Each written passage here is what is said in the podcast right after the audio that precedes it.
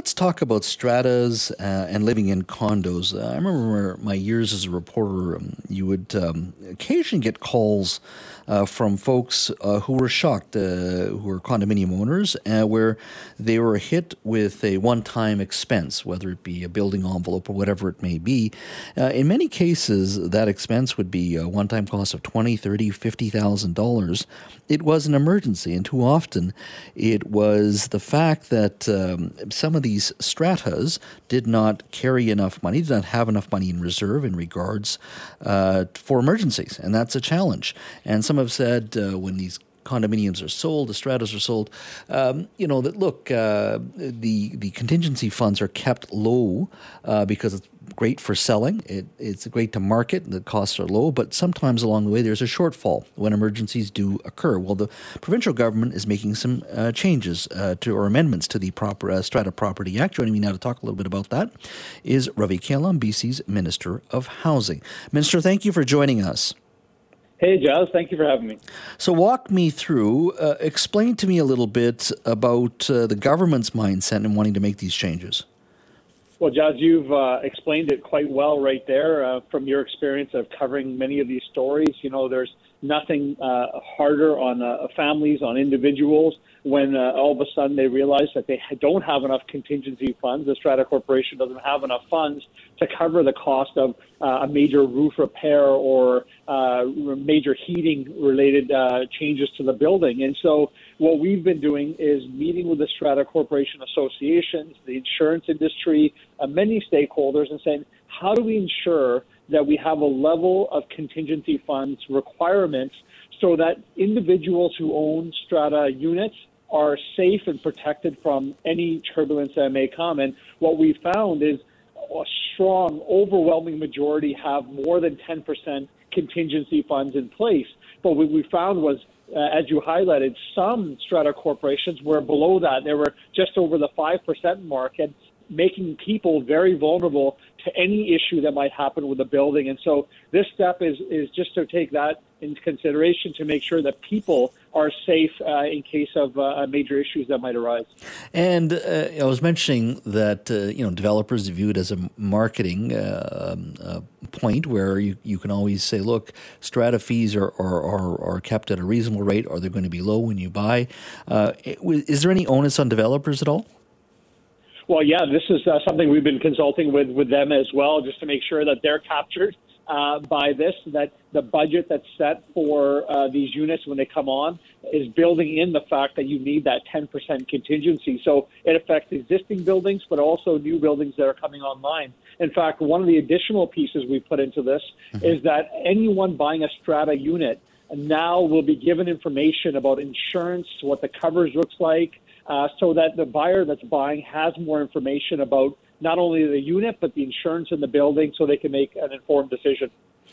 Uh, this is, I guess, viewed more as housekeeping, uh, but but and you're saying at this point, there most stratas have enough in regards to contingency.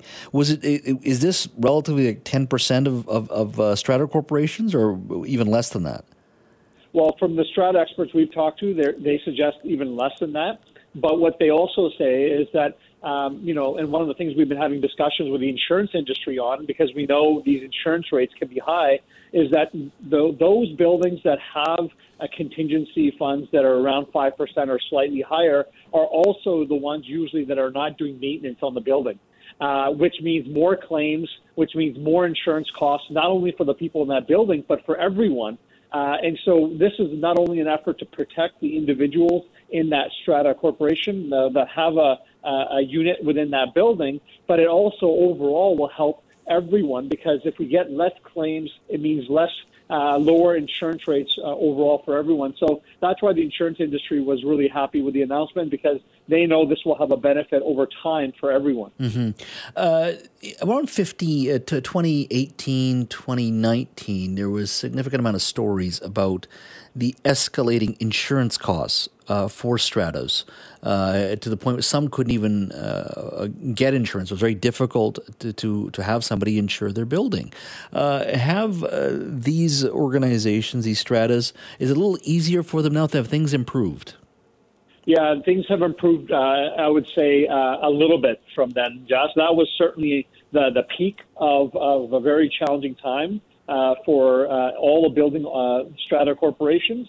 Uh, and prices have come down since then. And again, this measure is in consultation with the insurance industry, the strata corporations. What we've done to, in, in the conversations with them is saying, how do we, in a systemic way, reduce the risk and, and overall start lowering costs? And this was one of those items that there was a consensus on. Everyone agreed that this coming forward would help. Um, you know, the strata corporations it would protect the individuals have units uh, that may not know that their building doesn't have contingency funds. It protects a new buyer going into the unit because it, it, it, requires full disclosure. But on top of that, it helps because the insurance industry sees this as a benefit for everyone to see lower uh, uh, vulnerabilities, lower risks, which means lower costs uh, in the long run. So it really was a triple word score for us.